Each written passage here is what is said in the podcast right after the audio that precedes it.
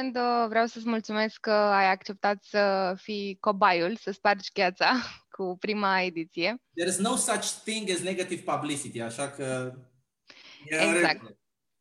Și um, pentru cei care poate nu știu foarte multe despre noi, noi suntem echipa Systems, suntem o comunitate didactică din Facultatea de Automatică și Calculatoare și pentru că, la fel de mult ca și voi și nouă ne este dor să ne vedem, să stăm de vorbă, o să începem această serie de evenimente, Acorn Talks, în fiecare joi de la ora 7, cu cineva diferit.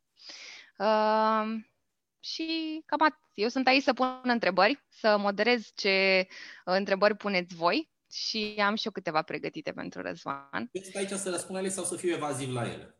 Da, exact. Sperăm că nu chiar la toate, dar... Și, uh, bun, păi, hai să începem oficial. Mhm.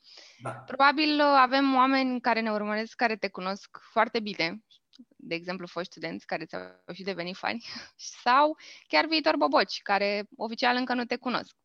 Și așa că spune-ne în câteva cuvinte despre tine. Ok.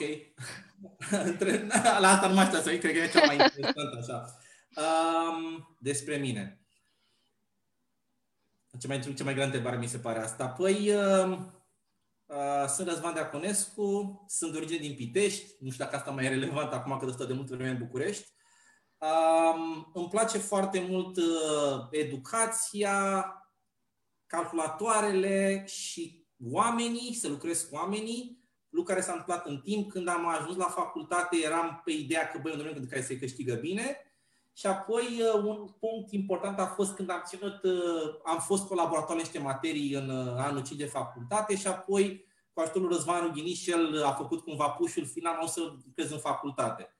Și apoi am rămas aici, nici nu mi-am gândit vreodată că o să fie neapărat, că n-am avut un fel de plan, nici acum am pot să spun că am un plan pe termen foarte îndelungat.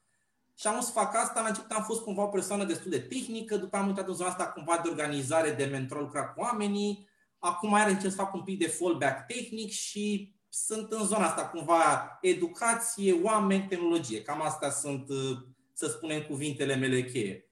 Și pe cât posibil încerc să fac mai multe despre tot ce este în jurul nostru. Tehnologia este un caz particular, dar de aici se leagă și pe celălalt. De apare chestia din reclama noastră cu universul, cu găuri negre, originea omului, tot ce este pe acolo. Cam asta ar fi despre mine. Și acum, ca o chestie așa puțin tehnică, predau la facultate la noi, sunt în zona de sisteme de operare, securitate și limbaje de asamblare, pentru cei care nu mă cunosc ce fac în uh, day-to-day life. Ok, super. Uh, mi-ai răspuns, ca să zic așa, un pic pe jumătate chiar la următoarea întrebare, okay. pentru că um, acum oficial intrăm în întrebările alea mai uh, Alea care îmi plac mie. Așa, zile. Da, zile. sper. Alea, alea pe alea, scuze. Doamne, ce greșeli fac. Pentru cei care ne urmăresc pe Facebook și pe pagina de rețele locale, unde am promovat evenimentul, ai uh, scris acolo un comentariu foarte interesant în care ai spus care că... A fost de gramatică, știu, am scris choose ăla greșit, trebuie să scriu chose, îmi pare foarte rău, Asta este. E ok, e ok. Tu ești profesorul nostru de gramatică la română. Uh, ai scris că teaching chose you și uh, întrebarea este uh, de ce ai ales să urmezi calea asta? Unde ai greșit de ai ajuns să predai? Glumesc. Uh, hai, să, hai să înțeleg întrebarea. Întrebarea este cum s-a întâmplat sau ce, ce, ce, ce ai vrea să răspund aici? Că poți da mai multe răspunsuri. De ce? Cum? Ce? Când? Păi uite, eu poate mulți, adică mulți cu siguranță nu mă știu, eu în momentul ăsta sunt la doctorat uh-huh. și uh, am de gând să rămân și eu în facultate. Uh-huh. Și atât eu, cât poate și oameni de anul întâi, își pun întrebarea cum ajungi să rămâi în facultate, cum iei decizia asta, ce te împinge, okay. mai ales că în domeniul nostru este foarte comod să te duci să te angajezi în okay. corporate. Okay. Uh, am înțeles acum care e întrebarea, cum am să faci asta și de ce ai Cumva să spunem un fel de de ce și cum. Uh, hai să dau un exemplu personal. E, ideea că eu nu mă consider ca fiind un caz obișnuit. Adică mi se pare că mulți oameni în ultimii, cred că 10 ani, 5-10 ani, care acum care au rămas în facultate, cei cu care lucrez eu, uh, li s-a părut cumva evident treaba asta. Știi că li s-a părut cumva evident să urmeze o carieră academică. Pentru mine n-a fost o evidentă chestia asta. Adică pentru mine a apărut așa un fel de, cum se cheamă asta, un microbul ăsta, a apărut un microb prin anul meu parul de facultate. Mă, dar am avut oameni care știam că băi, sunt implicați în diverse tematici. Deci, aș să fac și o chestie asta, dar până la nivel de, de hobby. Hai să văd cum e. Și când a terminat uh, ciclul de licență, eu am făcut 5 ani de zile, aveam atunci planificat un internship în Singapore de proiect de diplomă și s-a pus ideea, bă, după aia aveam în minte, cred că două companii. Pe vremea schema Freescale, NXP curent și Xia. Asta era cumva, dar era așa ceva foarte vag. Și a fost și un fel de anxietate atunci, că venisem după 17 ani de educație formală, în care totul era cumva bine tras. Și toată era chestia ce facem acum, unde mergem. Și gândul meu a fost să mă angajez la o companie undeva, lucrez acolo, că na, asta face toată lumea. Și am vrut să mai țin ore prin facultate. Deci a fost o chestie. Am stat cu uh, Răzvan Rughini și cu Mariu Zaharia pentru rețele și pentru SEO să țin ore în facultate. Și a fost o chestie. Deci, ăsta a fost gândul meu. Bă, lucrez undeva și mai țin ore în facultate. Cum sunt diversi colaboratorii mei, care sunt foarte buni. Și când eram acolo în Singapore, venit Răzvan Rughini și cu ideea, avea colaborare cu Ixia, să rămână în facultate cu o bursă din partea Ixia. Și am zis, bă, de ce nu? S-a așa, hmm, nu m-am gândit la treaba asta am o să mai am zis, bă, mi-a plăcut mult să predau, hai să fac chestia asta, am ajuns acolo și aia a fost. Dar nu a fost un fel de plan bine stabilit, n-a fost o chestie, am zis, băi, this is it. Și de asemenea știu că RR a avut și chestia, băi, Răzvan, stai un an de zile, vezi cum e, poate decizi. Și am zis, bă, mie îmi place chestia, au pus aici forever, știi? Ah, nu, nu, nu, lasă ușor să te vezi tu cum e. Eu neavând așa chestii foarte planificate, am zis, bine, hai zi cum e, dar eram așa, bă, îmi place chestia asta, știi, I dig this shit, adică nu era altceva. Și pur și simplu așa a fost, că a fost o chestie nu, nu, nu chiar organică, a fost o chestie spontană și s-au pupat lucrurile, n-a fost nimic acolo. De mi se pare că uh, mulți oameni au chestia asta un pic planificată, la mine, ori din cauza personalității mele, ori din cauza conjuncturii, n-a fost cazul. It just happened. Și atunci, deci, experiența personală, exemplul meu nu cred că e un exemplu care să fie definitoriu, pentru că e o chestie așa de spontaneitate. Cred însă, pe baza experienței mea cu alți oameni, cred că e foarte bine să treci prin experiență pedagogică. E, e bine indiferent de ce o să faci după aia. E bine pentru cum explici altor oameni, că nu o să ajungi să stai tu de unul singur într-un cotlon, doar să programezi. Vei vorbi, vei documenta, vei face videouri, vei face o grămadă, vei face postări și e bine să știi cum ajuți pe alții să înțeleagă. Deci e o chestie natural, indiferent de ce. E bine să știi pe partea asta pedagogică și dacă îți place, într-adevăr, după aia poți să treci pe latură profesional pedagogică. Da, e bine să mergi pe tot felul de, inclusiv ori prin facultate, pe la ONG-uri, să vezi că astfel de cursuri te ajută, mi se pare că ajută foarte mult. Partea academică însă, eu n-aș că de chestia asta, pentru mine a fost doar didactică. Am văzut că este și de, de, de, de, a face doctorat. Eu eram ce aia, și cu ce să mă... Am, am făcut doctorat un an după ce am, după ce am dat asistent, n-am avut niciun fel de idee. Acum lucrurile sunt mult mai clare. Și atunci cumva, uh, acum în ciclu curent, treci prin master, și vezi ce faci la cercetare și dacă ți se pare că e o chestie care ți se pare și aia că, băi, I can work with that, atunci da, are sens. Deci, cred că o experiență pedagogică și una de proiecte îți va explica, să spunem, dacă e cea care te atrage.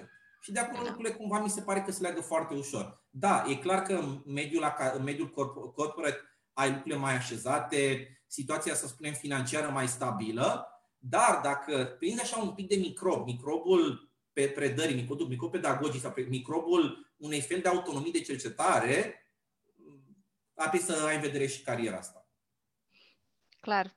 Uh, cam așa s-a întâmplat uh, și cu mine. La mine a fost pur inițial pedagogic și apoi, uh, într-adevăr, la master am înțeles mai mult ce înseamnă partea academică, pentru că licența e așa pe repede înainte în anul 4 și mai mult te concentrezi pe partea tehnică, zic eu, decât pe partea uh, larg academică. Da, eu n-am avut atunci asta cu cercetarea, de exemplu, și pentru mine a fost un pic de șoc, m-am pus cum e, e chestia cu doctoratul și a fost, deja e intrând cumva pe cu ideea că o să fac didactic. Și atunci m-am zis, bă, dar că există și, var, există și chestia asta și am deja angajat. Dar acum sistemul de învățământ 4 ani plus 2 ani îți oferă perspective astea mult mai bine. Și s-a și maturizat foarte mult la noi în facultate. Ok. Uite, e o întrebare aici, dar de fapt este o întrebare mai mult amuzantă, o menționez și eu aici. Uh, îți scrie cineva, domn profesor, uh, am intrat în Vi- cum e din VIM, că sunt de 5 ani blocat în el. Clasic. Asta e o chestie foarte mișto, pentru că am, am o experiență pe tema asta. Când, când m-am mutat prima oară să, să învăț Linux, eu intram în pagini de manual și aveam o carte pe care învățam, Teacher Self Linux in 24 Hours, și în cartea aia spunea, dai comanda man. Și ori citeam eu în diagonală, nu știam să ies din man. Și apăsam din greșeală pe tasta Q ca să ies din man. Și după aia pe ce apăsam. Și am luat, luat astele la rând. Și a durat că undeva la vreo zi, două zile să aflu cum ies din man. Deci asta din VI cu două puncte, Q semne exclamărie, este complicat. Eu nu știam chestia basic. Faptul că eu folosind Q ies din chestia. Deci, been there, done that. La nivel mai simplu. Am înțeles. Cred că e încurajat în momentul ăsta pe cei de anul întâi. Și chiar și cei de anul 4, cred. uh, bun, până se mai strâng întrebări, că lumea încă mai face glumițe, se strâng.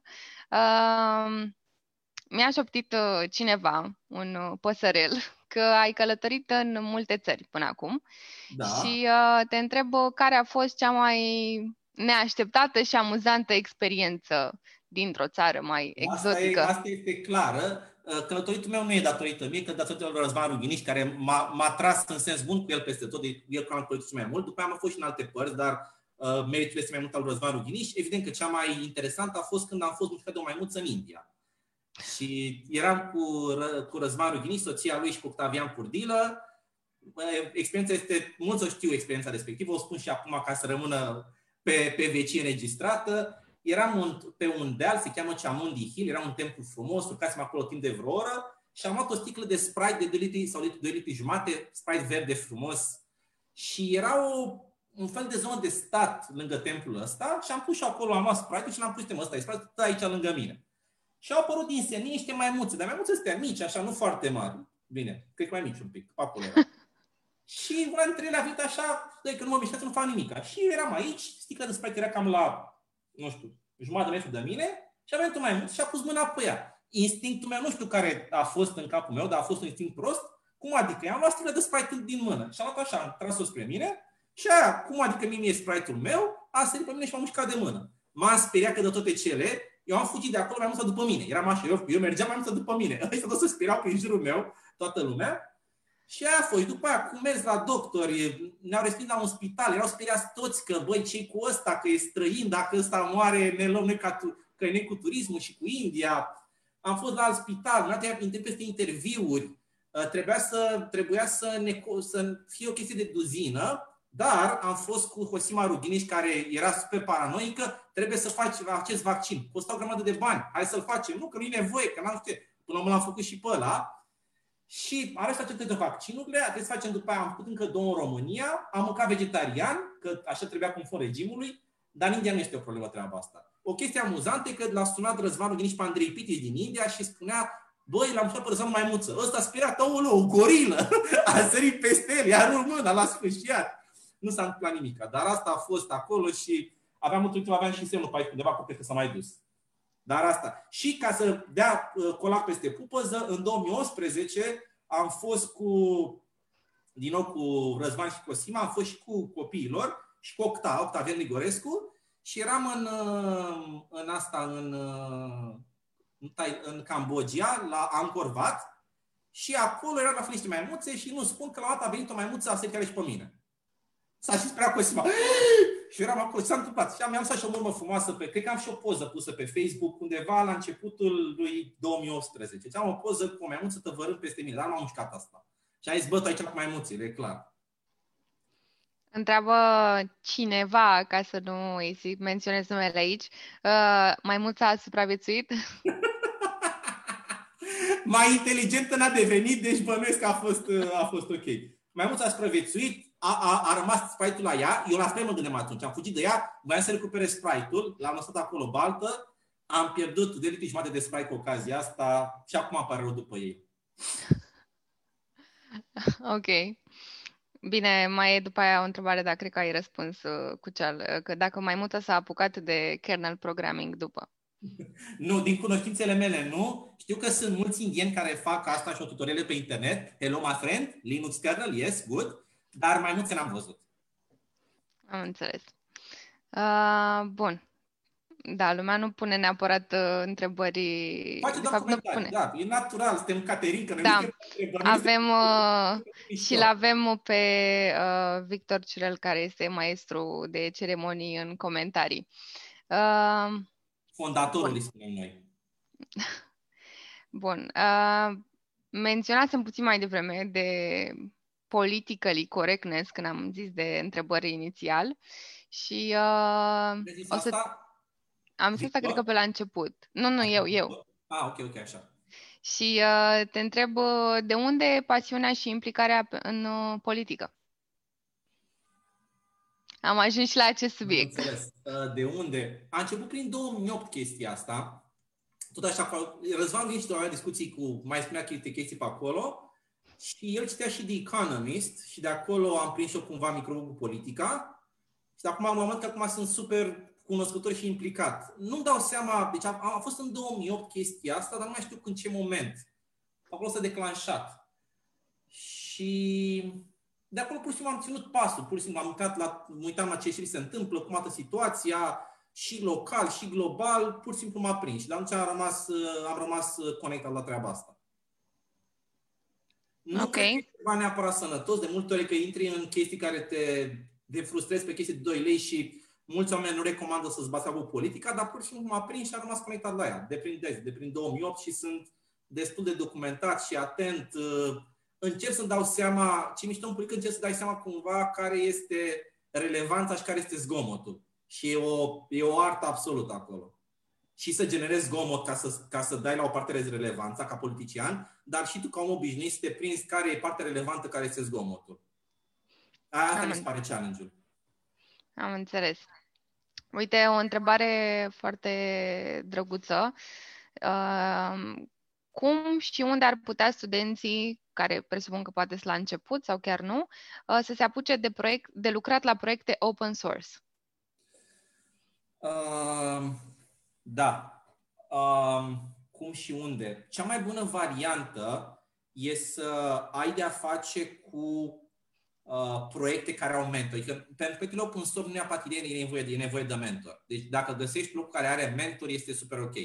Punctual, de exemplu, la noi în facultate există um, uh, fundația D, limbajul D, în care se mai mulți oameni care lucrează pe open source. De exemplu, anul acesta uh, Edisonelu este în core, dar acolo sunt și Răzvaniț, Ales Militarul și mai sunt și alți implicați. Uh, a făcut o școală de vară pe limbajul D. Limbajul D este un limbaj open source și există contribuții din partea studenților și colaboratorilor noștri din facultate din limbajul D.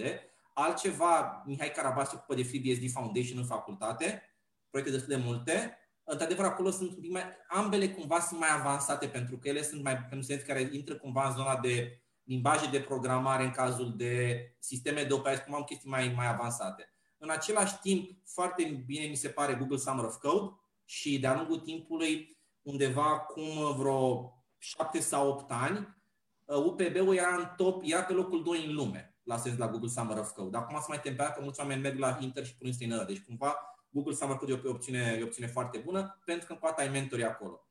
Și mai sunt după aceea tot felul de oameni care lucrează la proiecte open source în, în legătură. Sunt acum sunt proiectul Unica, care este la fel un proiect open source.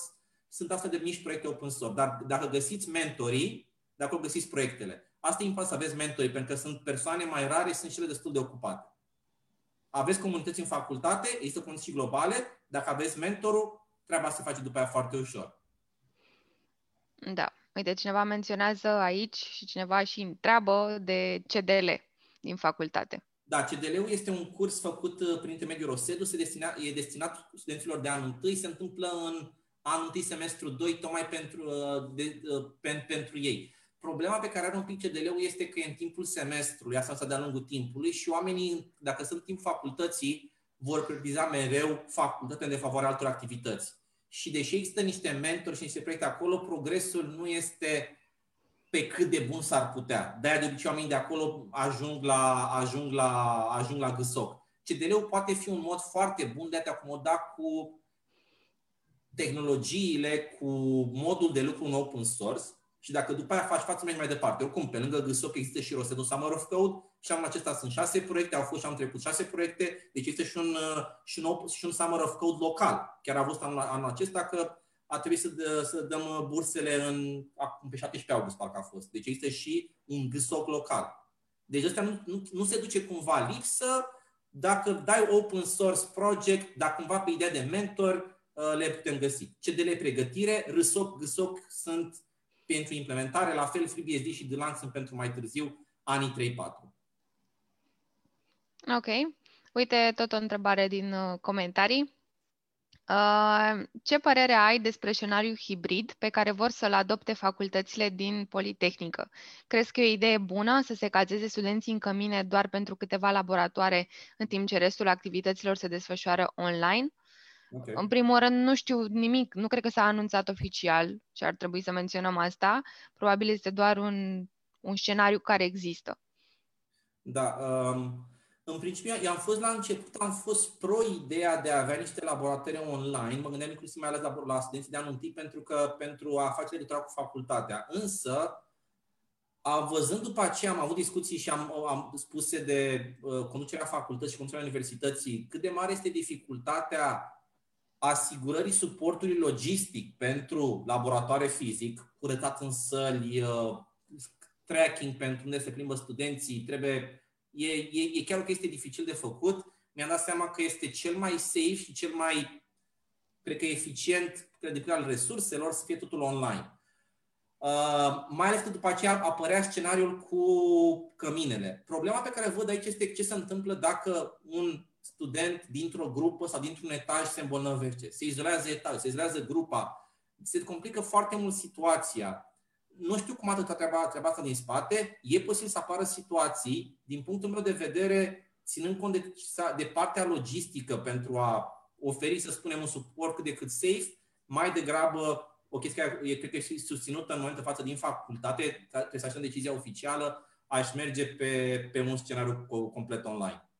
E util să fie poate unii studenți în, în Cămin sau în București, dar partea de laboratoare fizice e problematică. Și, de exemplu, acum se discută să fie prima lună online și apoi fizic, și aia iarăși de nou complică lucrurile, că trebuie să se schimbe cumva orarele, trebuie să ai în vedere să ai să libere. Cumva nu mi se pare rea ideea, dar uh, complexitatea logistică din spate mi se pare că o face nepractică. Am înțeleg. Uh o întrebare foarte interesantă, cel puțin din punctul meu de vedere. Uh, de ce nu ai plecat la universitate din afara României și ai rămas în Politehnica București? Uh, uh, hai să întrebarea cred că se referă la după ciclul de licență, pentru că când am dat licența, mi-am pus, când am intrat la facultate, mi-am pus să merg undeva în străinătate.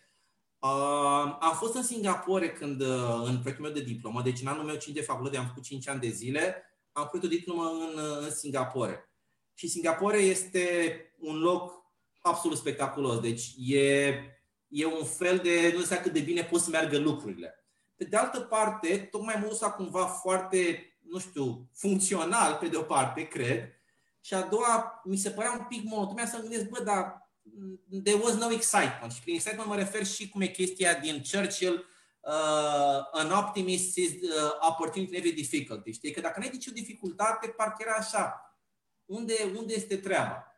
Și am revenit în România pur și simplu că îmi place România, asta a fost chestia și acum gândindu-mă la, chiar și acum retrospect la opțiuni din alte universități, nu mă atrage ideea. Înțeleg foarte bine argumentele, adică există potențial de, nu știu, de research, de a face mai multe lucruri, dar pe lângă, să spunem, că explicații raționale, mie aici îmi place. E vorba și de oameni, e vorba de, cum spuneam, nivelul de caterincă, de ce miștouri se fac, uh, de limbaj, de glume. E un, e un, alt, e un alt environment. Și pe lângă acest environment care mă simt na, ca acasă, e ideea asta că e, sunt lucruri de făcut. Știi, e ceva, e ceva challenging. Părerea mea este că sunt multe lucruri bune în lumea asta, care însă fiind bune, nu pot să fii mai bune că bun înseamnă un fel de complacență. Păi, e ok.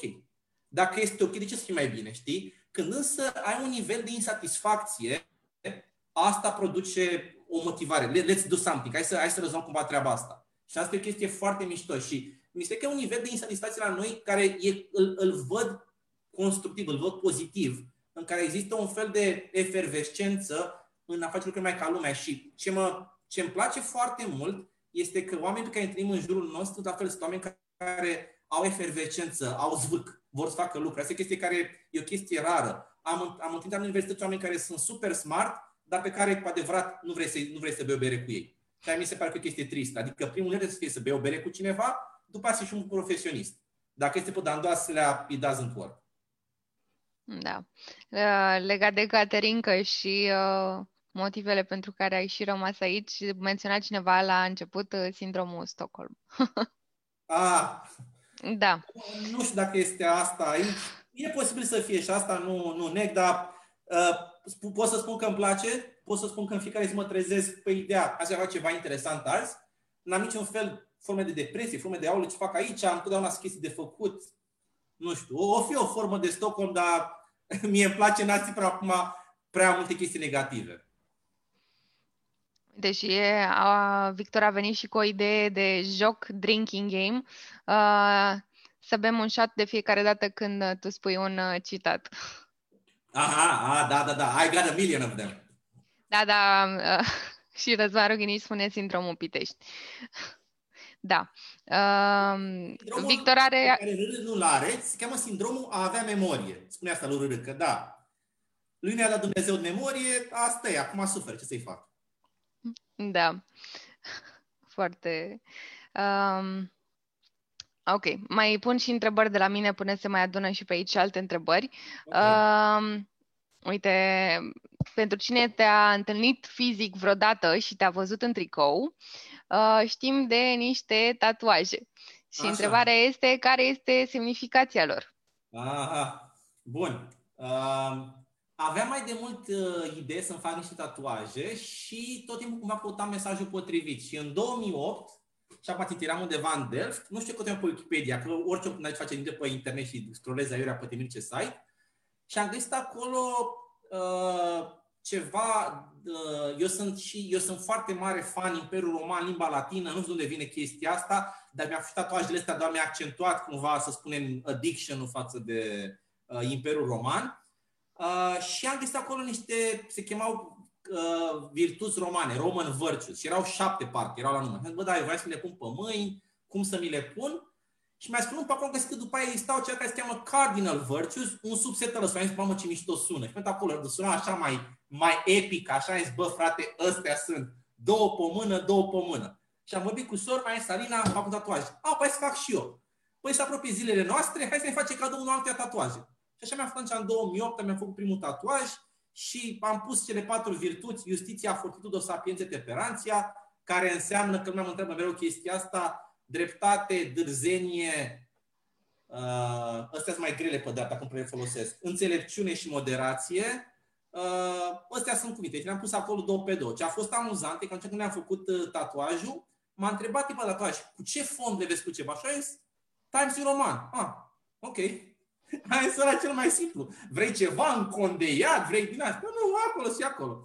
Și vreau să le pun cumva una lângată, așa tipul, bă, dar nu știu, una lângată nu prea, prea bine, hai să le pun în linie. Și mi le-a pus în linie și eu sunt ok cu ele. Dar, într-adevăr, există, cred, un soi de imbold uh, pe care le dacă aici tatuat, mi se pare că știi că îl ai, you have to own it, știi? Deci acum cumva poate și apetența mea pentru limba latină și Imperiul Roman a fost augmentată, să spun, de faptul că am tatuajele respective. Și după aia v-am să am tatuaj la 5 ani de zile și nu mai aveam idei.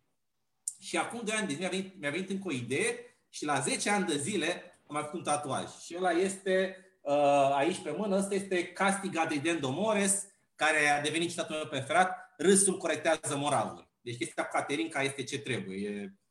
Am, am făcut și acum am pe un, ăsta la facultate, un canal, lumea mai știe dintre el, se cheamă Fake News, în care ne luăm la bani mărunți pe fiecare și facem mișto non-stop. Mi se pare că tocmai a face forme de mișto de caterincă, de, sat, de satiră sunt sunt o formă foarte bună și ușor de transmis de feedback, fără să fie prezis ca neapărat agresiv. Exact. Uh, uite și o întrebare foarte drăguță de oracol. Uh, care sunt cele mai bune trei cărți pe care le-ai citit? Și cele eventual le și recomanzi. Cele mai bune trei cărți.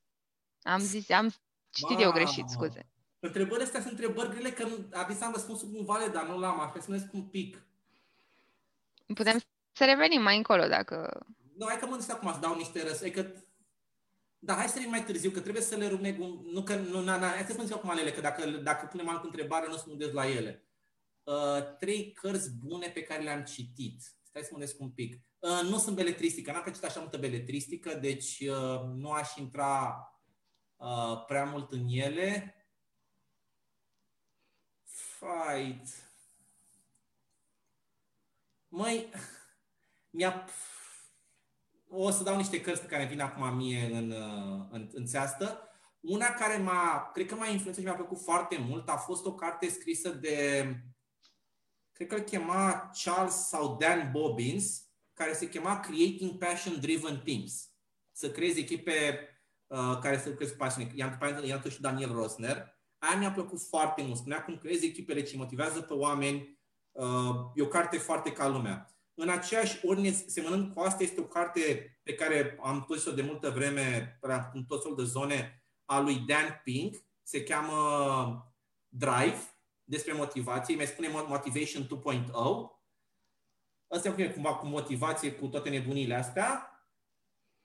Și ca să dau și o carte diferită, că tot așa cum mi s-au părut interesante, o carte mi-a primit foarte mult este The Red Queen, de Matt Ridley, uh, care vorbește despre cum a apărut sexul, sexualitatea și vorbește și despre oameni. Și o chestie foarte ca lumea, în care cumva încearcă să pună întrebarea de ce este două sexe. Și o chestie care te ia de la din arhai proterozoi până la specia umană. E, e spectaculoasă.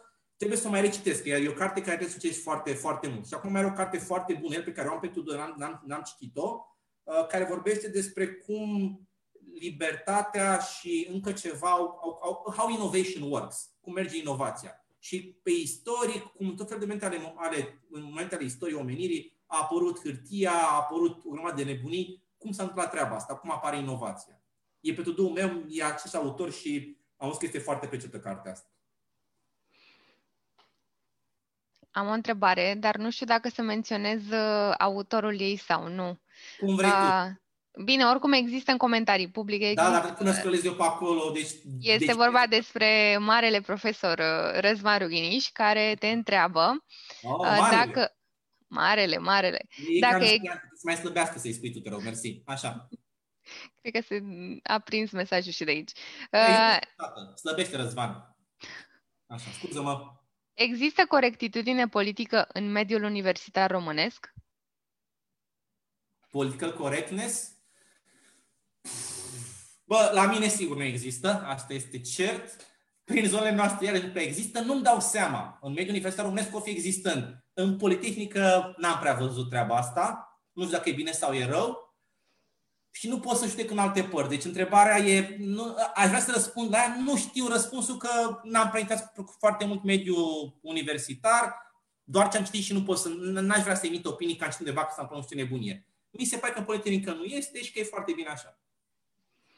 Da. Vă că Răzvan a intrat să facă, să își creeze puțină popularitate pentru că a făcut o observație aici unde a strâns foarte multe like-uri, că în momentul în care ai explicat tu, de fapt, povesteai de cartea unde se explică uh, de sexualitate, uh, erau fix 69 de comentarii. Așa. Uh, Număr bun. Mai, uh, mai intervin și eu cu o parte din, uh, din întrebările mele. Uh, din tot ce ai spus până acum și din ce știu și eu câteva despre tine, câte ceva despre tine, aș deduce că ești un pic workaholic. Ți-ai luat vreodată o perioadă sau un an sabatic?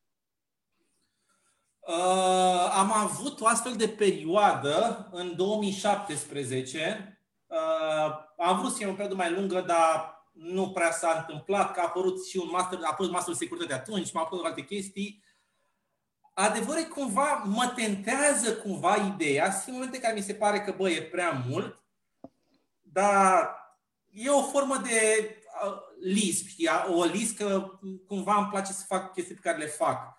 Uh, nu știu, ideea mi se pare interesantă, adică îmi place ideea asta de a avea an sabatic. Beleaua este că noi nu avem un suport legal în România, pentru că nu poți să iei asta ca să pleci să duci în lume.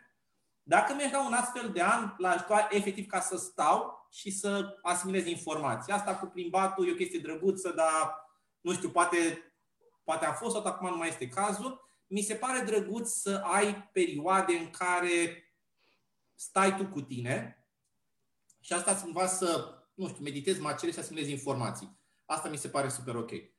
Acum că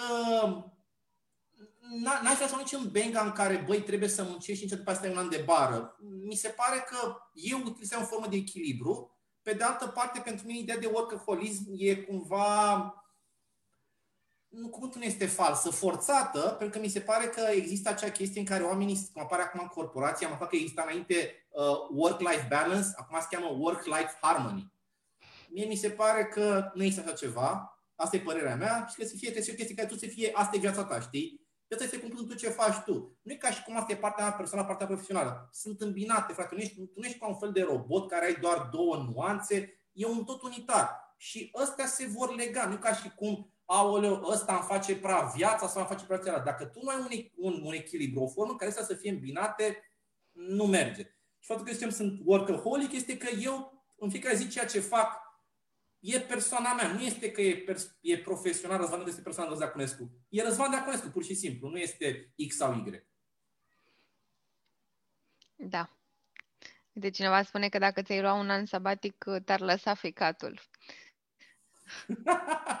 e, e posibil. Cine știe, mă apuc și inventez alte chestii. Habar n-am. Mai bine nu luăm. Hai, hai să lungim în situația aia, nu? da. Și până mai vine lumea cu întrebări, că văd că n-a mai uh, venit nimeni cu uh, întrebări, o să te întreb eu ceva care um, cred că îi interesează mai mult și pe studenți. Uh-huh. Uh,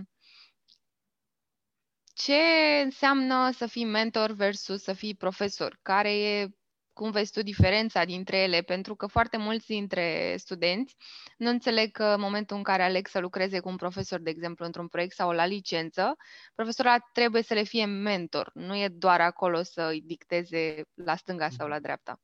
Da, ideea asta de mentorat e, e un cuvânt pe care îl folosesc foarte mult și la care țin foarte mult și pe care vreau să-l probabil cât mai mult în, în jurul lumii meritul pentru interesul meu pentru cuvântul ăsta aparține cel mai mult lui Andrei Pitiș. Andrei Pitiș în 2011 uh, uh, m-a conectat la o organizație, Erudio, care făcea un curs uh, pentru adulți, se chema Erisma Leadership Creativ.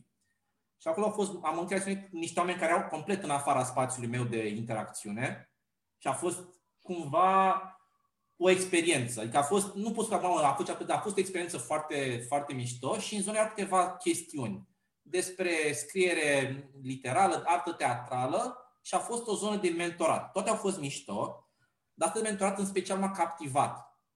Și mi-am dat seama atunci ideea asta de mentor și după am făcut și niște prezentări, nevoia de mentor, cumva multe prezentări care le fac acum în zona asta mai de, să zicem, soft skills sau de pe latră umană, le fac și le fac uh, în două, le fac două pe an. Unul într-o exclusie pe care organizăm și alta este la infoeducație.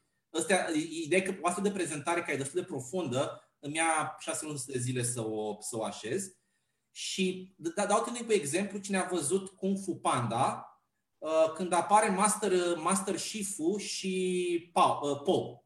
Și apare acolo niște chestii, e clar chestia de mentor, cum altă chestia, cum îl îndrum pe om. După aia mai intrăm, după aia, dacă vreți să intrăm în în Karate Kid. De obicei, zonele astea cumva de filme de, hai să spunem, zona de karate, de kung fu, au zona asta de mentorat. Și ce este important la mentorat este faptul că e o relație unică. Nu este relația de profesor, este o relație unul la mai mulți. Și la mai mulți înseamnă la foarte mulți. Relația mentor-mentee, nu știu care, mentee, mentor, mentat, nu știu cum să-l traducem pe ăsta, om mentorat, Uh, e o relație foarte puternică și unică. Nu prea poți, oricare, oricine ai fi tu, să mai mult de probabil 3, 4, 5 mentii și poate fi să mulți. E o relație specială și e o chestie foarte mișto pe care am văzut-o când am fost la cursul și o folosesc și eu. Ce este un mentor? Și arăta o poză cu un pictor care se uită la un ou și, pic- și pictează o pasăre. Deci ăla este mentor, un care vede potențialul care te ajută poate să ajungi la el.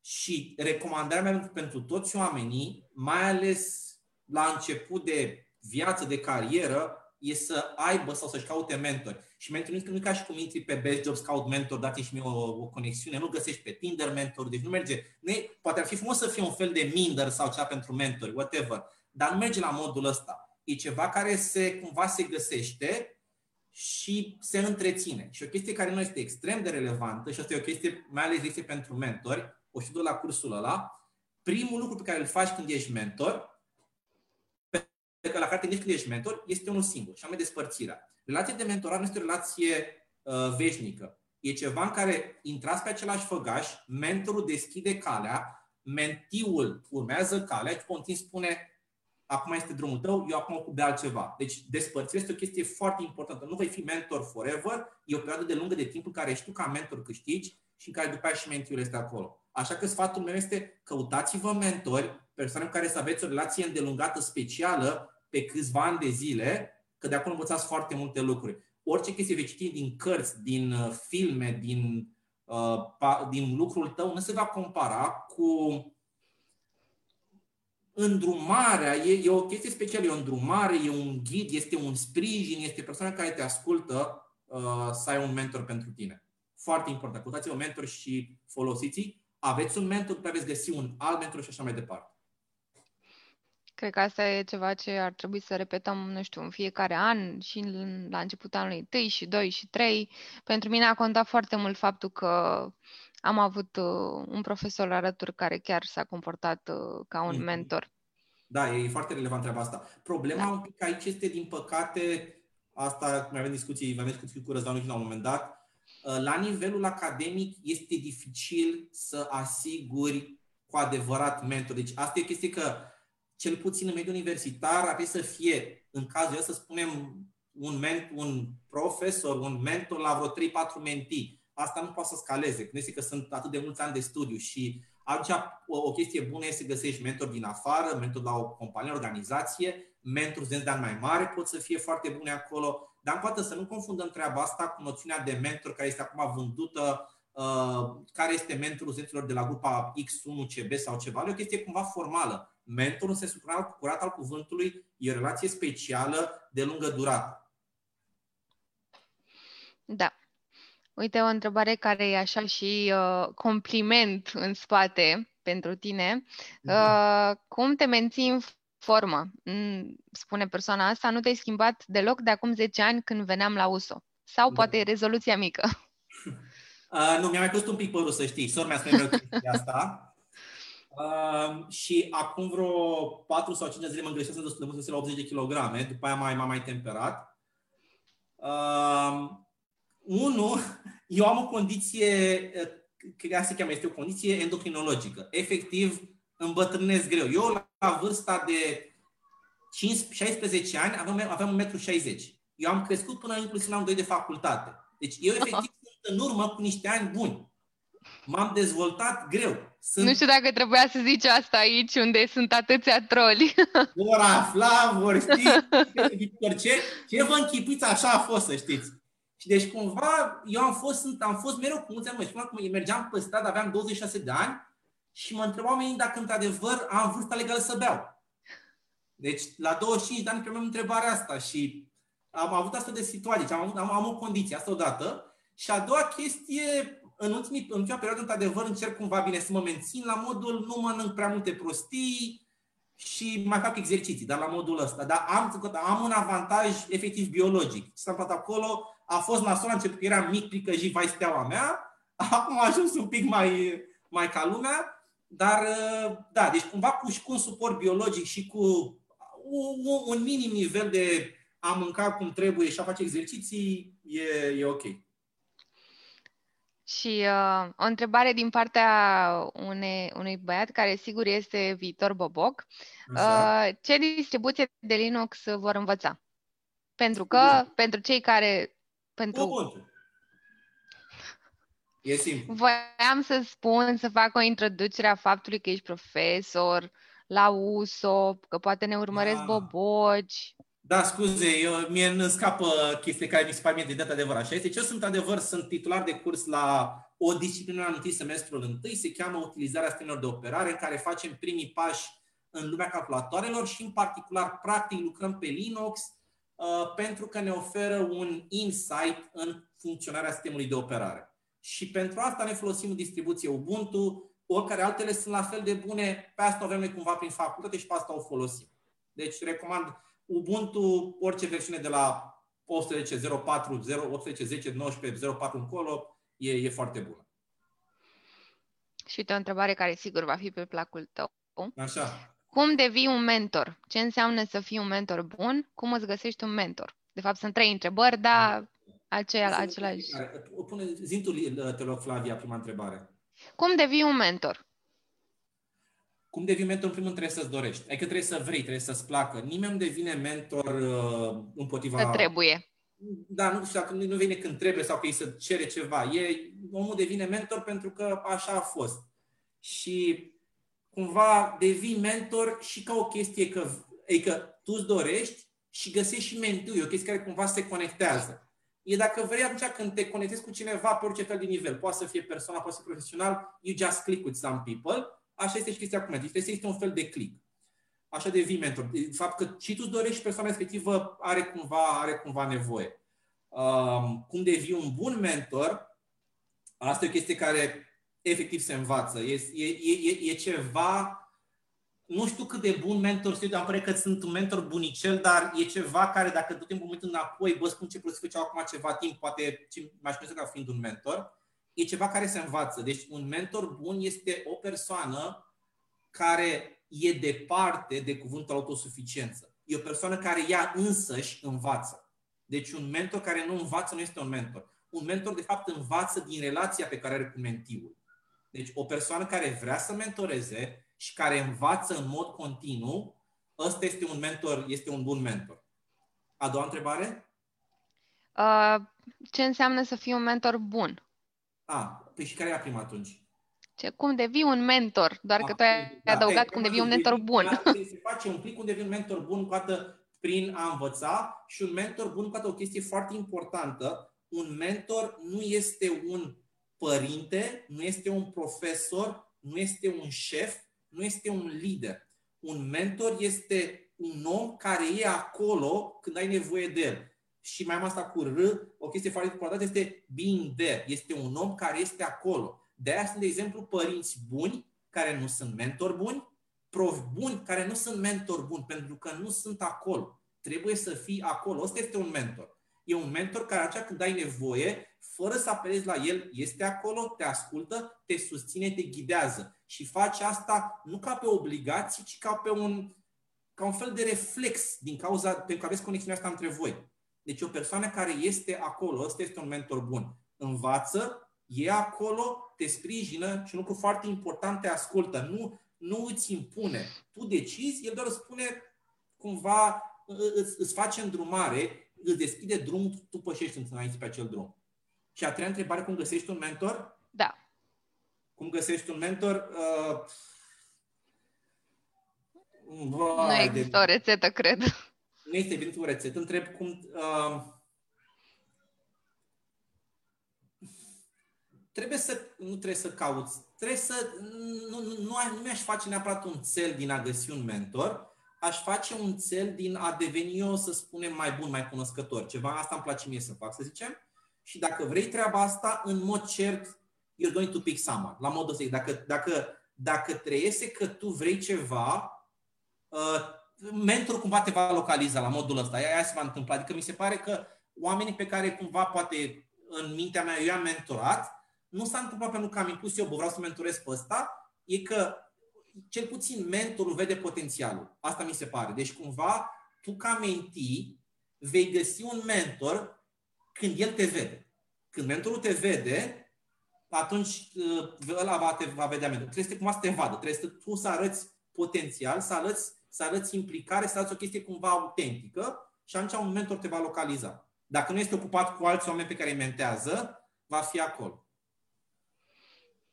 Da. Mai întreb și de la mine până să mai adună întrebări aici uh, și menționez că există un delay între uh, live-ul de pe Facebook și asta. Da, 20 secunde, mi-ai zis. Da. Uh, bine, eu văd aici live, dar se mai adună întrebări. Uh, și uh, o întrebare așa de influență reală. Uh, dacă ne recomanzi sau uh, ce locșor din București îți place ție sau unde îți place să te refugiezi în anumite momente. N-am, uh, eu n-am chestia neapărat cu refugiatul, am chestia cu mers acolo că e fan, adică la modul ăsta. Nu, nu sunt, uh, eu nu sunt o persoană care Uh, știi cum e chestia cu... Eu sunt extrovert aproape patologic, adică pentru mine am mă, mă duce undeva, nu e ca și stau acolo ca să fiu gândurile mele, stau acasă sau mă plimb. Deci n-am, n-am chestia mă undeva, însă îmi plac locuri în care uh, vreau să merg cu alți oameni. Adică mi se pare că e chestie cumva de socializare. Ce locuri? Uh, îmi place doar să vedem la istorie. De exemplu, am fost, uh, cred că săptămâna trecută, am fost într-un loc pe care vi-l recomand, mi-a plăcut foarte mult, pe calea Floreasca, un loc de tapa, se cheamă Pintxos. P-I-N-T-X-O-S. Splendid, splendid. Deci foarte frumos locul, mâncarea mișto. Eu sunt și foarte mare fan tapas. În astea mâncări mici bucățele din, uh, uh din uh, încă o dată, pentru mine dacă locul nu are mâncare, nu este loc. Deci să nu cred că mă duc într-un parc. Mă duc să mă plimb, dar locurile pentru mine este care au mâncare. Adică, într-adevăr, nu mănânc atât de mult, dar îmi place, să, îmi place, îmi place mâncarea. Ăsta, atât, deci pink sos ăsta pe calea florească, vine primul gând. Al loc știu că și la fel este, uh, e foarte mare fan și din Stăniloi și am fost și acum cu Costin Lupu și Ștefan Teodorescu, uh, se cheamă Pizza Volare. Eu, de, eu pe undeva pe, uh, pe, cum se cheamă, pe calea Văcărești.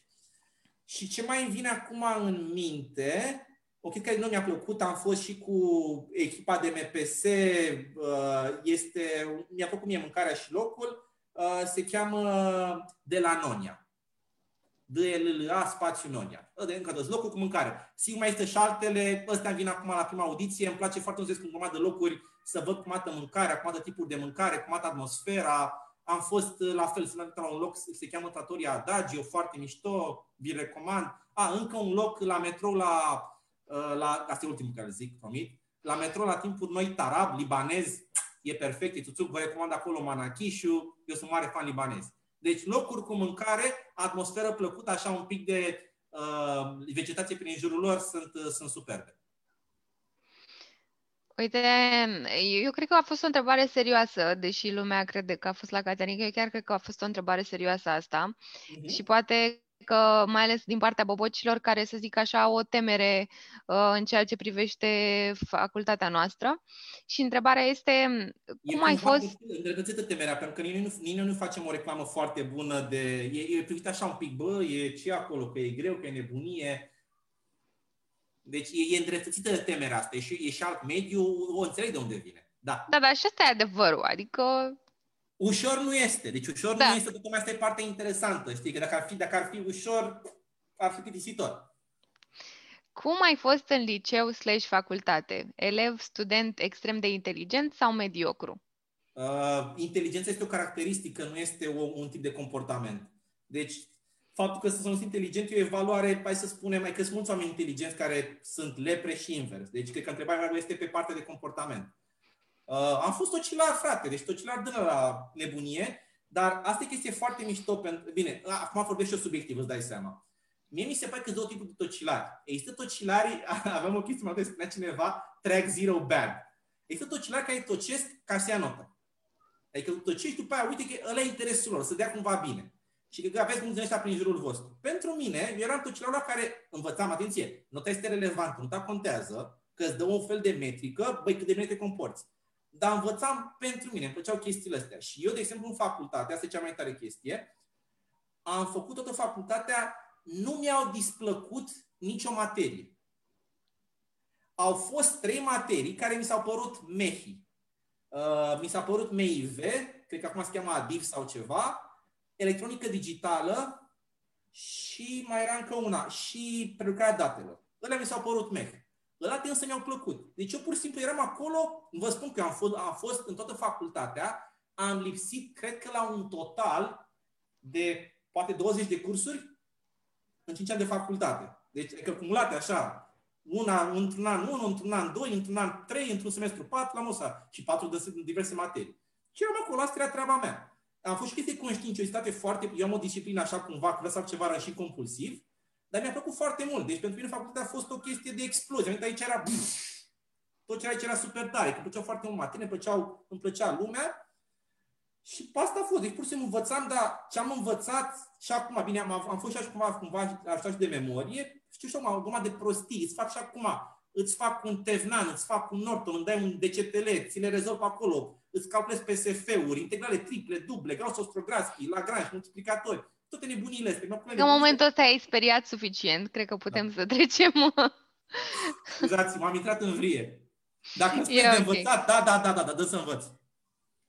Um, și um, o întrebare care e așa, de tip uh, oracol, așa. pentru cine a avut oracol în uh, Am gimnaziu. Avut, da, l-am găsit și pe acasă, că l-am în clasa 8 -a. Eu l-am aruncat, nu le mai am, din păcate. L-am găsit eu din grație, Paolo ce era acolo. E mișto să cumva în spate, să seama cât de nebun era. Uh, să presupunem că facultatea de automatică și calculatoare nu ar exista în viața ta. Ce te-ai fi făcut în loc de inginer sau profesor? Foarte mișto chestia asta. La un moment dat, în acel curs de, de, de la Erisma, a fost, a trebuit să ținem o pre, un discurs de 5 minute în fața unor elevi de clasa 11 Să spunem noi un subiect al nostru, să prezentăm lor. Și spre ce găsesc cum se implementează. Și am, am făcut acolo subiectul prezentării mele a fost uh, nu știu, am prezentat despre chipurile jobul meu, ce fac eu la facultate. Bine, eu nu cred că a fost un job, o că ar fi cumva, asta, e, ă, ăsta sunt eu, asta este viața mea. Hai să ce fac eu, că am, am fost mișto, că am făcut chestia și ca lumea a fost, că acum predau, lucrez cu studenții și ce mișto e, etică, etică nebunile mele, intrați în vria mea obișnuită. Și după aia, la sfârșit, după toată sesiunea tuturor prezent, prezentatorilor, discursurilor, se venea feedback cu, feedback cu participanților și au primit un feedback foarte mișto, la care după a fost și un comentariu din partea unui uh, organizator al cursului. Feedback-ul a fost, mi-a prezentarea lui Răzvan, dar mie mi-a lăsat impresia că putea să facă orice și era la fel de entuziast. Și după aia spune asta, bă, că s-ar putea să și finger de câini și era la fel, acolo. Da, da, da, mai primește câini, mai primește câini azi. Așa că părerea mea este că dacă n-aș fost profesor, aș făcut oricum ceva. Cred că cred că latura mea cumva, care are o chestie așa inerent educațională, de mentor, de socială, m-ar fi împins să fac ceva de training, de instructaj, de în orice organizație. Deci cumva și ajuns în zona asta, să ajut pe alții, să vedem cum facem o chestie mai ca lumea. Cred că un aspect pedagogic, educațional ar fi avut oriunde. Eu nu văd educație ca fiind limitată strict la universitate, eu fac o chestie perpetuă. Și atunci cred că oriunde ar fi fost, că era o companie, că era, habar n-am, un ONG, orice ar fi fost, inginerie, lucra pe munți, cred că găseam o formă cumva pedagogică a chestii astea și uh, it would have eventually kicked in, așa cred eu. Instructor auto în Pitești? Uh, nu, conduc foarte prost, uh, conduc ca o bunicuță și de asemenea am luat și permisul dintre a doua, deci sunt uh, eu merg așa, lejer, eu merg când este nevoie. Trebuie neapărat mă, mă merg acolo. Și o întrebare din uh, partea lui uh, Mihai Maruseac. Așa. Dacă mai scrieți pe tech blog. da, deci am propus lui Mihai și chiar... Eventual să ne și explici ce este tech blog, pentru că eu nu știu ce am, este, îmi pare rău. Ceva, deci aici am listemele de to-do-uri, am tot felul de liste și am pe aici undeva, cred că am chestia asta, am, am și un carnețel în care sunt toate nebuniile și am chestia cu Tecno de o de vreme și îmi cer scuze că i-am zis lui Mihai că facem și nu m-am ținut de treabă și am, am, am o grămadă de idei uh, care a apăsat pe un, un a, te puțin, vă fac o, o, o chestie. Mihai, ca să zic că nu chiar, uh, nu, nu zic din, uh, din nebunie, poți să fac un share screen, uh, Flavia? Hai să fac Sigur, orice. Vreau să dau Aproape să orice. Vreau să iau lui Mihai că nu, deci Mihai e un fișier numit TechBlog Ideas din 19 iulie, pe care am ce idei vrem să facem la, la blog. Deci sunt cel puțin patru idei le am de aici.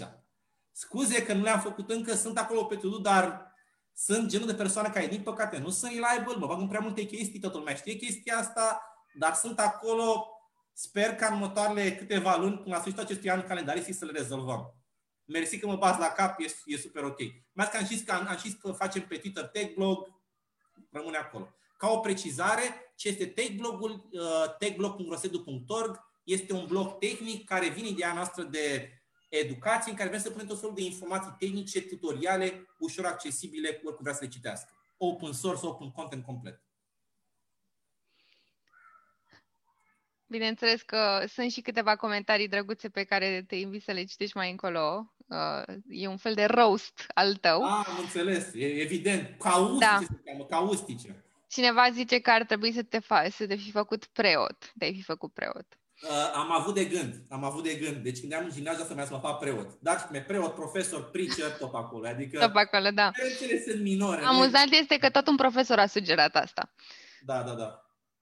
Și Victor spune că așa îi ne minți cu tudurile de patru ani. Cel puțin patru ani. Cel puțin, Cel puțin. patru ani. Am niște menuri din 2013 dacă vreau să răspund. Uh, da, și uite o întrebare mai serioasă. Cum te cunoști mai bine pe tine însuți și cum te evaluezi dacă progresezi în continuare ca persoană sau stai pe loc? Deci dacă ai un fel de metrică să-ți dai seama că wow. evoluezi cumva. Da, am înțeles. Uh, eu nu sunt deloc fan metrici, uh, care vine cu niște dezavantaje, la modul că după aia, că dacă nu ai niște metrici, cumva să le să poți cumva să spui, a, dar să, să dai așa la, să dai, e, nu a făcut de rău. Nu sunt fan metrici pentru că mi se pare că ajung să te, cuvântul nu ar fi să te corupă, să-ți, uh, să te ultrafocalizeze. Deci, cumva, uh, știu ideea de metrici, că este foarte bună, mi se pare organizațiile au așa ceva, la nivel personal nu sunt fanul lor, poate pentru unii oameni este o chestie bună, pe mine nu mă, nu mă aștept și nu mă încântă, deci nu sunt fan metrici. Pe de altă parte, eu utilizez un fel de formă de, să spunem, de evaluare. Forma pe care o am de evaluare e când îmi dau seama, bă, cât de prost am fost. În continuare că sunt prost, deci prima chestie este să că ești prost. Asta e o chestie fundamentală. Dacă nu, dacă nu se de chestia asta, n-ai cum să progresezi. Până nu admiți că ești prost, n-ai cum să mergi, n-ai cum să mergi în continuare. Pentru că suntem, avem un munte de, de, de necunoștințe. Și apoi când te uiți cumva în trecut și gândești, bă, dar cum făceam asta până acum, frate? De ce mă la așa ceva? Deci când te uiți cumva în spate, îți dai seama, mi se pare, la nivel uman ușor de progres. Ce este foarte relevant, a, asta e într-adevăr chestia care mi se pare foarte greu de făcut, e să nu te minți pe tine însuți. Cumva cunoașterea, cunoașterea de sine presupune să nu te minți pe tine însuți. Să nu spui că, băi, e bine, dar nu este rău sau e... Nu. E așa cum sunt lucrurile. Deci cumva să poți să te privești înăuntru tău. Mie mi se pare că mulți oameni fug de ei. Mulți, Mie mi se pare, exemplu, una dintre cele mai nocive, încă o dată, sunt da, cuvinte dure și opinie personală, cuvinte din lumea modernă este cuvântul hobby. Trebuie să faci un hobby. Mi se pare că pentru mulți oameni, hobby-ul este un mod de a fugi de ei.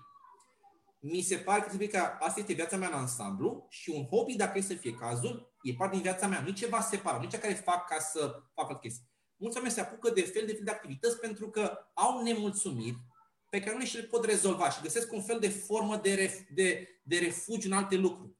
Măi, nu. Dacă este o chestie ca lumea, trebuie să accepti nemulțumirea pe care o ai, trebuie să accepti imperfecțiunile tale și să rezolvi chestiile astea. Eu personal uh, cred că am trecut printr-un fel de, eu îi spun un fel de abis, ai niște faze de, nu este depresie, nu mai știu, cred că se cheamă cumva, uh, în care, pe nu, în care efectiv nu te simți bine cu tine însuți, cumva să te reacomodezi și trebuie să îți asumi să treci prin acest deșert dificil, că bă, nu e bine ce fac, nu e bine cum sunt, ca să te reacomodezi cu tine însuți. Dacă fugi de treaba asta, aia nu este cunoaștere de sine, aia este fugă de sine și chestii complet de făcut. Ce recomand ca un fel de rețetă, nu sunt foarte mare fan rețete, este timp pentru tine însuți să stai undeva pe un scaun, pe o canapea sau să te plimbi, jumătate de oră, o oră pe zi, doar cu gândurile tale fără muzică, fără uitat la filme, stai doar daydreaming. Ajută foarte mult treaba asta. Deci fă daydreaming pe chestia asta. alocă timp, nu-ți consuma timp ca să nu-ți vină gândurile negre. Stai cu gândurile negre, vor veni, vor tot veni, vor tot veni, până ajung cumva să le rezolvi. Deci da. nu fugiți de voi. Și poate asta, zic eu așa, dovedește că poate ești un mentor bun. Uh, cum reușești să-ți organizezi timpul și să prioritizezi activitățile? Bun. Sunt muci la priorități. Să-mi credeți că e. Deci pentru că prioritățile sunt așa, vin, pleacă, deci să nu credeți. Deci, noțiunea de a întreba în organizare nu e o întrebare bună. Dar ce pot să dau ca o recomandare este ce fac eu și mi se pare că merge foarte bine, trebuie să aveți, peri- trebuie să avem perioade în parcursul unui an, eu am două astfel de perioade. Una este vara, una este iarna, când sunt vacanțele. Și stau o săptămână, două săptămâni și efectiv mă apuc și zic ce am făcut anul ăsta, cum organizez chestii mai bine, cum fac e mail cum pun fișierele, cum pun directoarele, ce fac chestii acolo. Am folosit, deci eu și acum folosesc listuțe, am un dosar, deci aici am liste de tuduri imense, deci le trec, le, le, le șterg, le pun prin fișiere, le am într-un org mode, mă frec cu ele, iar le schimb, iar le mai mult. Trebuia să ai acest timp în care mai, mai treci prin ele. Nu există perfecțiune, nu există finalitate, dar a trece prin ele e o chestie iterativă și vei deveni un pic mai bun în chestia asta. Cred că sunt un pic mai bine, mai bine organizat ca altă dată, dar în continuare sunt muci la priorități, deci prioritățile pentru mine sunt așa foarte ubli, nu e o chestie sănătoasă, nu e o chestie bună, sunt unreliable din cauza chestii astea. Din fericirea sau din păcate e cumva compatibil cu mine însumi, adică eu așa mai, mai, mai haotic, dar uh, cred că nu există o rețetă universală și că singura recomandare pe care o dau este aceea de a vă aloca timp cândva în care să stai așa, să cu listuțele tale, pui să bă, cum să fac asta mai bine? Mai fac așa, mai încerc invers, iterați pe modul vostru de organizare până găsiți cea care vă convine. Nu există un uh, uh, one, uh, one solution, este fel de fel de cărți, îmi spunea Gege de Atomic Habits de la James Clear, fel de fel de sfaturi. Cred că e bine să le, să le, iei, să le iei în vedere și după aceea să le aplici tu iterativ asupra ta până când găsești o soluție mai bună, care mereu, mereu va fi îmbunătățită. Eu râd pentru că mai citesc din comentarii și e Îmi okay. dau seama ce acolo, la cât de mult vorbesc, I can only imagine. Um, Um, știu că folosești Doodle să te organizezi, să organizezi echipele pe care le uh, conduci în facultate, cum este cea de USO.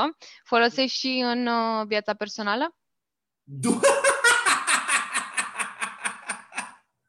Cine a întrebat? Laura Vasilescu? Nu pot spune cine a întrebat. E o glumă veche asta și o să pun doar nuanța, doar cu chestia la dată mă întrebase o fată de ceva să ieșim la un ceai și am zis, da, sigur, facem un dul, mai chemăm și alți oameni, mergem acolo. De aici vine gluma asta. M-a întrebat o fată să mergem la un ceai și a zis, da, și m-a întrebat când? Păi stai așa, facem un doodle, chemăm pe X, chemăm pe Y, chemăm lumea, e socializare. Și cred că asta subliniază ce frumos e la facultatea de automatică și calculatoare. Uite, o întrebare așa foarte bă, serioasă. Opa. Ținând cont că un profesor poate fi considerat un formator de opinie, nu crezi că este un conflict de interese să fie implicat în politică? Și dacă nu, de ce?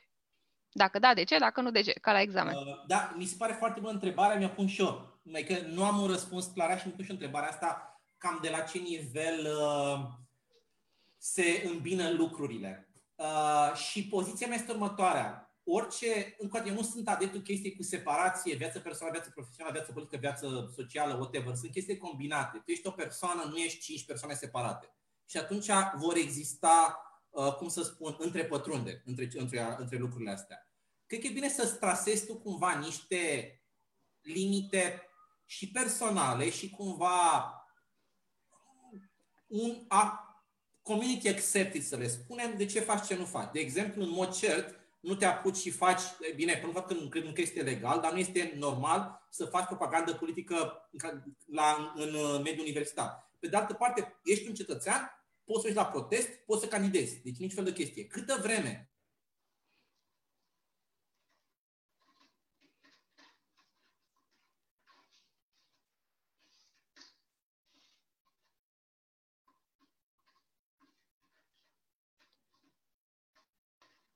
Cred că da. Uh, cred că Răzvan uh, a pierdut semnal la net sau chiar i-a murit netul. Pentru că văd că eu încă sunt în live și uh, Răzvan nu mai uh, este, a rămas puțin blocat. Uh, să sperăm că revine sau cel puțin că și-a dat seama că i-a picat uh, netul și că, ok, da, haide, probabil o să intre din nou. Să sperăm că o să intre din nou. Uh, Și chiar mă pregăteam să pun uh, mm, mă pregăteam să pun ultima întrebare.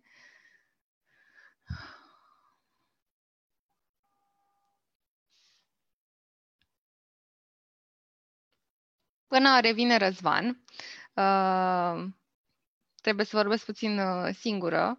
Uh,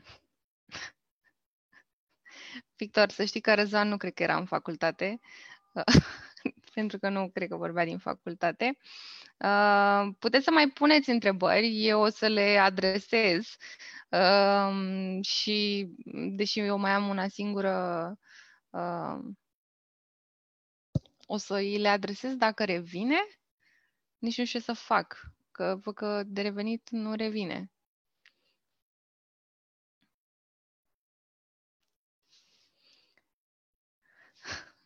Vă mulțumesc pentru întrebare, Victor. Cum găsesc eu mentori? Uh, cum am găsit mentor, că poate nu mai găsesc. Uh, din punctul meu de vedere, uh, pot să spun că, în general, uite că revine Victor, revine Răzvan și nu trebuie să răspund la întrebare. Gata. Vă povestesc cu altă ocazie cum, uh, cum găsesc eu mentor, dar pe scurt vă încurajez să căutați mentori uh, în afara muncii, în afara mm, profesorilor pe care îi aveți la facultate. Cei mai buni mentori pe care eu i-am găsit, bineînțeles, a fost și în facultate, dar uh, în niște programe de antreprenoriat unde am fost. Răzvan, ne auzi? Răzvan se conectează încă la audio. Nu cred că poate vorbi. Ești pe mute, Răzvan. Acum auzi? Da, acum te auzim. Bun. Mi-a picat internetul. Nu știu dacă vedeți, vedeți video meu că este negru? A uh... picat pentru tot, tot curentul e picat. Deci tot, toată zona mea n-are curent. Eu acum sunt pe telefon pe 4G. Ok. Deci nu există. Eu acum n-am, n-am lumină în casă. să mă plimb pe întuneric. Și afară la fel. Toate blocurile din jurul meu au, n-au curent. Uh, Răzvan, concluzia... Nu o să dau în politică, nu o să dau în politică pe chestia asta. Concluzia urmăritorilor este că din cauza că ai vorbit despre politică, ai rămas uh, fără curent. Ne auzi, Răzvan? Răzvan? Mă auzi acum? Da, te aud, te aud, te aud. Da, ok, perfect, da. Deci, da, să am vedere să ne pe politică, am înțeles. Ok. Uh, eu chiar Bun. pregăteam... Hai să continuăm în forma asta până, prin, până revine curentul. Da. Um, sper că mai sunt uh, boboci alături de noi și sper că nu i-am uh, speriat prea rău, pentru că aveam o întrebare uh, legat de ei, ca să spun așa. Uh, ce idee sau ce sfat le-ai da viitorilor boboci care abia au intrat la noi la facultate?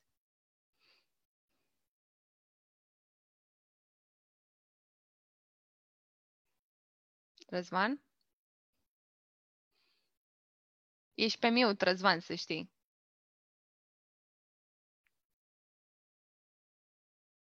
Mă auzi acum, scuze, telefonul ăsta da. mă nenorocește.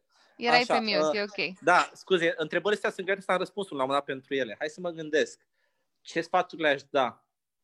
Da, uh, cred că sfatul pe care le-aș da acum este să se compare cu ei, în, să te, tu, student în anul întâi, compară-te cu tine însuți, nu cu colegii tăi. Adică ține-te o pe colegii tăi, dar nivelul tău de comparație trebuie să fie cu tine însuți, nu cu ceilalți. Pentru că dacă la ceilalți, sunt diverse nivele de pregătire. Unii au făcut informatică nu știu cum la liceu, alții au avut o pregătire cu nu știu ce prof foarte tare. Unul e nu știu cum dotat intelectual, nu știu ce fel. Gândește în primul rând tu la tine, cum devii, din ce punct de vedere vrei tu, mai bun acum decât, mai bun peste an decât ești acum. Ăsta trebuie să fie, mi se pare că este un mindset foarte constructiv. Mi se pare că există o, un neajuns cu oamenii care se uită prea mult în jurul lor și prea puțin la ei înșiși. Tu ești cea mai importantă persoană în viața ta, trebuie să te gândești în primul rând cum anume tu, nu-mi place cuvântul la crește, că un cuvânt care așa e ăsta de să-l vezi prin prezentări, să-l faci să crești, dar totuși un cuvânt bun aici, cum anume tu crești ca persoană față de cum era cu ceva timp. Asta mi se că cea mai relevantă chestie. Da, și mie mi se pare foarte relevantă, mai ales în uh, contextul, de fapt nu în contextul, în, uni, în sistemul nostru de învățământ, unde se încurajează competiția, se încurajează să... Da. Da, da. Mai, se încurajează competiția pe de-o parte și de altă chestie care mi se pare problematică, se încurajează cumva universalitate, la modul toată lumea este cam pe același calapod, ori mi se pare că fiecare dintre noi suntem diferiți. Și chiar dacă cineva este mai, mai bun la ceva, nu înseamnă că va fi mai bun decât tine la orice. Poți fi mai bun în alte părți. Deci fiecare are cumva uh, pasiunile sale, abar n-am potențialul său, explorați-vă posibilitățile și nu credeți în, în ideea în care există o, o singură cale. Te gândești tu ce cale e pentru tine potrivită, o explorezi, după aceea te compari cu tine însuți. Dacă te compari cu alții, pe lângă, să spunem, competiție și ideea asta de frustrare continuă care am acolo, e posibil să o apuci pe o cale care nu se potrivește. Da. Um, ai menționat câteva întrebări în urmă, de fapt cu câteva răspunsuri în urmă, că ai o soră și da. uh, se face că știu că sora ta este mai mică decât tine. Da. Cum e să fii un frate mai mare? Să fii frate mai mare? Ah, eu tot timpul spun că cea mai nasoală situație e să fii sora mai mare față de sora mai mică, că trebuie să fie așa un fel de model pentru ea. Uh, băi, uh, stai să mă gândesc, că întrebarea este interesantă. Eu și cu sora mea, nu știu, mi se pare că ne înțelegem foarte bine și cumva și semănă. Mi se că am, am impresia asta că mulți frați nu ajung să mai semene așa de mult trei din diverse situații. Eu și cu sora mea semănăm destul de mult și la personalitate cumva și la bine, și la fițul ăsta, dar așa cumva cu modul care vedem lucrurile și percepția asupra lumii, whatever. Um, ca, care e rolul meu, cum poate chestia asta? Cred că, cred că într-adevăr, acum nu ce mă întreb asta prea bine, cred că faptul că am avut o soră a avut de a face și cu un soi de pasiune, spunea, pentru partea de mentorat și nu din cauza că am fost un mentor pentru, pentru Alina, pentru sora mea, cât mai mult pentru că îți, îți dă perspectiva unei alte persoane. Și, de exemplu, eu aveam un anumit punct de vedere, un anumit mindset, sora mea avea un alt mindset și asta m-a, în timp, nu atunci, atunci aveam frustrările mele și eram enervat pe ea, frate, să înțeleg greu la început, că au, au chestia cea mai teritorială, dar după aceea m-a, acum în retrospect, am să gândesc câteva chestii cum poate experiențele de atunci m-au clădit cumva în mod că văd acum lucrurile. Deci, cred că a fi un frate mai mare, dacă nu te apuci și intri la cuțite cu celălalt, că se mai întâmplă și chestia asta, cred că chestie benefică pentru zona asta așa cumva mai de, mai de mentorame pedagogică. Cred că asta m-a, m-a influențat cumva, dar fără să-mi dau seama decât, uite acum că am venit întrebarea asta. Și uh, o întrebare foarte uh, care poate fi interpretată în foarte multe moduri și cred că chiar și răspunsă, uh, ce recomanzi pentru a-ți găsi o cale? Și acum a pus o cale în ghilimele. Nu știu dacă se referă la calea în viață sau uh, calea de la USO. a, la asta nu mă gândisem. To find the path. Scris cu litere mare și cu dolar în față, știi? Uh, Hai să luăm în sensul figurat. Hai să ne spunem, calea, calea la USO o găsești folosind pe WD, e simplu asta, prin Talking Directory, să te în promptul terminalului și e bine să știi mereu unde te afli. Cum să-ți găsești calea, băi, asta e, e o chestie grea și cred că ține din păcate destul de mult de noroc. Uh, aveam, am avut multe discuții cu mulți oameni și așa mi se pare, am avut multe situații oameni care spuneau, băi Răzvan, tu ai avut noroc că tu ți-ai găsit cumva această cale, eu încă, eu încă caut, eu încă nu o găsesc. Și nu știu cum, întrebarea mi se pare grea, pentru că eu, eu nu mi-am găsit calea. Pe mine, efectiv, a dat calea peste mine. De-aia am spus că I didn't choose teaching, teaching chose me. La mine au fost două evenimente care au fost catartice profund în viața mea. Primul a fost în anul 3, când am instalat Linux. Da, deci la, la nivelul de geeky sunt, că atunci mi-am dat seama, era o lume complet, wow, complet, nu știu, bă, ce mișto e chestia asta, nu știu, îmi plăcea la nebunie. Și m-a lipit de așa, că a rămas după pe sisteme de operare așa, cum să spun, cum se cheamă, nu știu, lipitoarea. Deci a rămas așa, unul încă, nu s-a întâmplat altceva. Și al doilea moment că am ținut ore. Pur și simplu am făcut chestia asta, am primit experiențele respective, mi-a plăcut nebunie, am avut, deci visam noaptea, căținore, visam noaptea Linux, adică la modul ăsta eram, era o chestie care transcedea ideea, era o chestie care trecea prin mine, știi, era așa, eram complet in the flow și astea au fost momentele mele. Și faptul că acum sunt cumva zona de tehnologie și zona de educație au fost aceste evenimente catartice care au condus aici. Și am avut acest, să spunem, noroc, că am găsit examenele respective. Care ar fi calea, trebuie cumva, mi se pare că trebuie, mai au încă o chestie, nu e ca și cum calea asta e, ai găsit și este bătută. Calea se schimbă, calea e sinuoasă, mai duci, mai faci stângă, mai faci te mai întorci, mai revii la o cale. Deci eu, nu e ca o chestie așa, un drum drept pe care mergi de acum până la sfârșitul vieții. Se mai, se mai bifurcă, mai revii pe o altă cale. E bine să o găsești, dar după ce ai găsit după aia, în vede că aia se va, se va bifurca. Ca să o găsești însă, din punctul meu de vedere, trebuie să ai experiențe. Și pe experiență mă refer, te apuci acum să vezi și limbajul Python și Java, experiențe de orice fel. Bagă-te în chestii, uite de, participă la voluntariat, uh, plimbă-te prin lume, discută cu oameni, ieși la bere, învață lucruri, uite-te pe documentare, fă, scrie pe un blog, uh, fă tu vloguri, fă video, ceva în genul ăsta. Ai experiențe și hopefully vei găsi calea, dar e chestia care ține și de bulan. Și uh, cred că putem să ne pregătim să încheiem cu o întrebare. De fapt, nu, hai că mai vin întrebări, dar îți spun eu ultima întrebare a mea pe care am pregătit-o. Okay. Uh, și sunt puțin subiectiv aici. Uh, cum ai rămas motivat de-a lungul timpului, mai ales în cariera pe care ți-ai ales-o?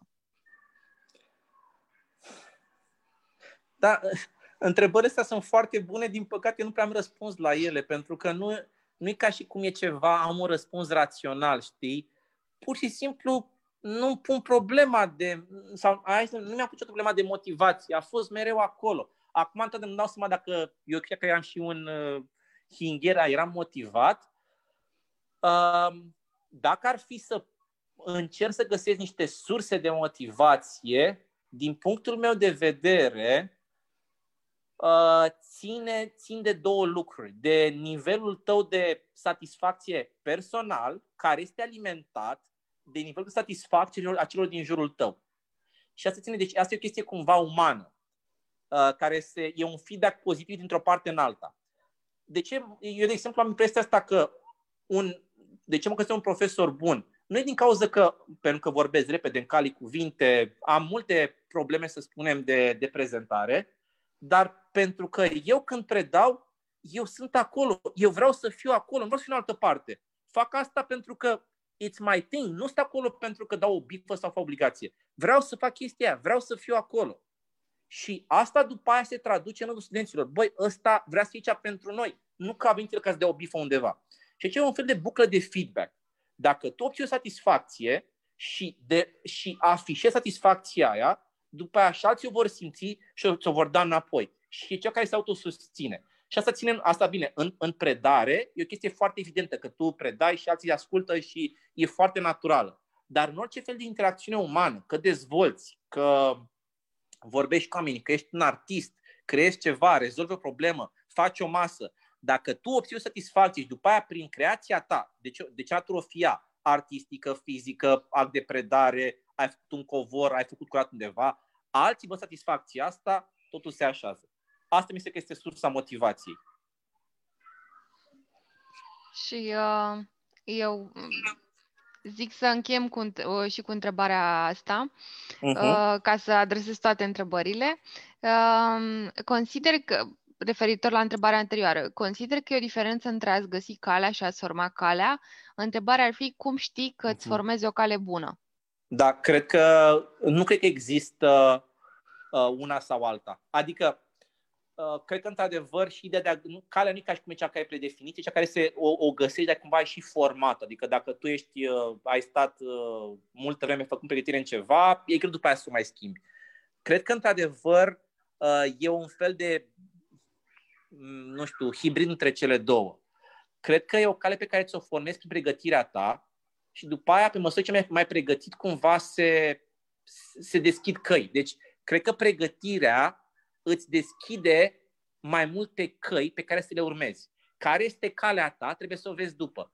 Cred că dacă, îți, dacă câștigi experiență, faci lucruri, vei, îți, nu vei forma o cale, cât mai degrabă vei, vei, vei deschide o plajă mai largă de opțiuni de căi, pe care o vei alege ulterior în funcție de ce îți place ție și de, nu știu, preferințe, noroc, bulan, ce mai fi pe acolo. Dar, pe adevăr, ai nevoie să depuși și tu efort în, ca, în, în cazul ăsta și, de asemenea, mi se pare că mulți oameni ajung, cum spuneam, că faci stânga-dreapta, pe măsură ce mai depui niște efort să găsești apoi, din nou, o cale sau o subcale. Deci se, se și formează calea, se și descopere, o chestie îmbinată. Super.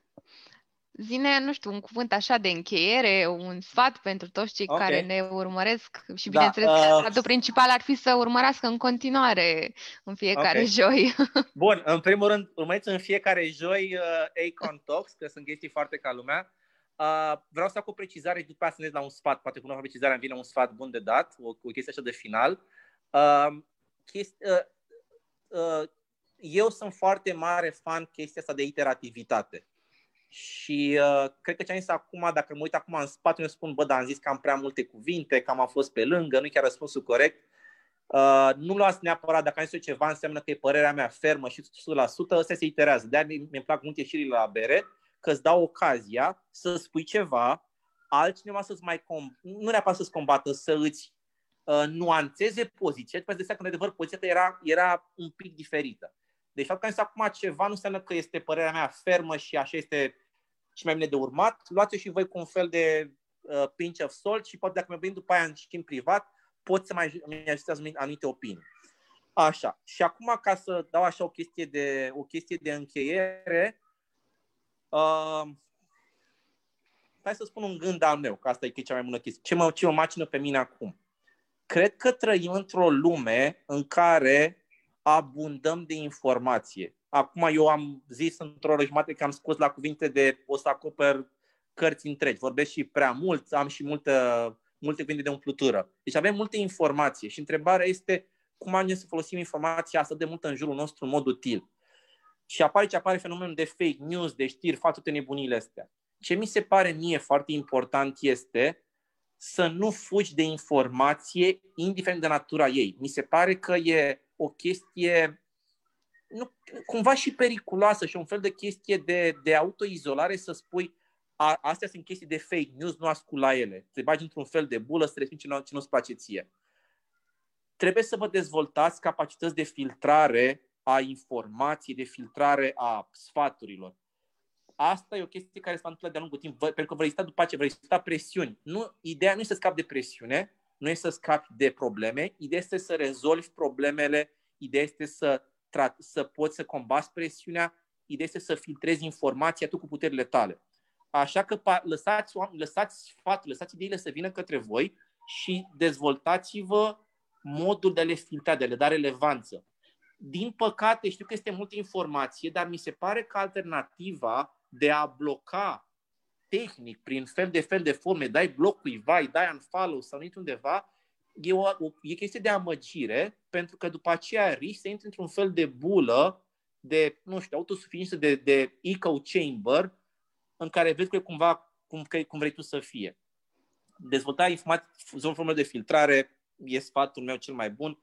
Luați informațiile, luați-le ca atare, dezvoltați-vă critical thinking, vedeți nuanțele și gândiți voi pentru voi înși vă. Și uite, ultima chestie, publicul cere un citat și o dedicație de manea.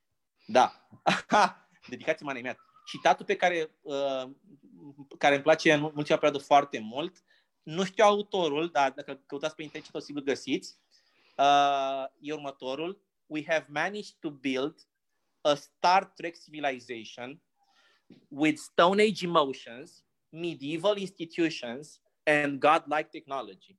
Altfel spus, suntem o specie care suntem efectiv în, în continuare la începutul evoluției noastre, avem comportament de oameni de ca ai cavernelor, însă, într-o chestie așa de spectaculos suntem că am construit ce veți în jurul vostru. Lumea se plânge, mamă, lumea se duce pe râpă și așa mai departe. Te uiți pe toate numele, suntem spectaculos unde suntem și e o surpriză continuă pentru mine că, ținând cont de psihologia pe care o avem, ce avem până, până acum, am încă ne pe temiri ce chestii, suntem unde suntem. E, e super. Așa, și care a ceva, un, un, o, o dedicație de manele sau ce anume? O dedicație de manea. O dedicație de manea. O dedicație de manea. Hai să vină acum ce îmi vine acum una în minte. Uh, da, am una care mi-a plăcut mie foarte mult și uh, o recomand și acum este super tare, îmi face să o recit din când în când. Uh, Liviu Guță, Bărbatul Ideal. E ce trebuie. Pentru Victor celor cu special să asculte melodia asta, să vadă cum nu este el. Super. Uh, mulțumesc mult, Răzvan, că ai fost aici, că ai acceptat și că ai spart gheața. Cu siguranță, poate ai clădit niște așteptări uh, celor care ne-au urmărit. Uh, pentru că ai fost extrem și extrem de sincer și îți mulțumesc pentru asta. Uh, mulțumesc și pentru și celor care uh, au uh, uh, menținut Caterinca și au pus și întrebări. Uh, data viitoare ne vom vedea cu un absolvent al facultății noastre. Uh, nu pot să spun încă cine deci tot nu dar... să spui numele lui, am no. înțeles. Mâine, uh, mâine seară vom, vom lansa evenimentul, așa că stay tuned, pentru că dacă v-aș spune acum n-ar fi niciun farmec și abia mai facem și noi engagement la pagină dacă se uită lumea să vadă cine vine și săptămâna viitoare. Este un absolvent al facultății noastre, cu foarte multă experiență, atât în zona corporate cât și zona antreprenorială și uh, credeți-mă că are foarte, foarte multe de spus. Așa că ne vedem uh, săptămâna viitoare, joi la ora 7 și ca idee o săptămână o să fie un cadru didactic, o săptămână un absolvent și tot așa.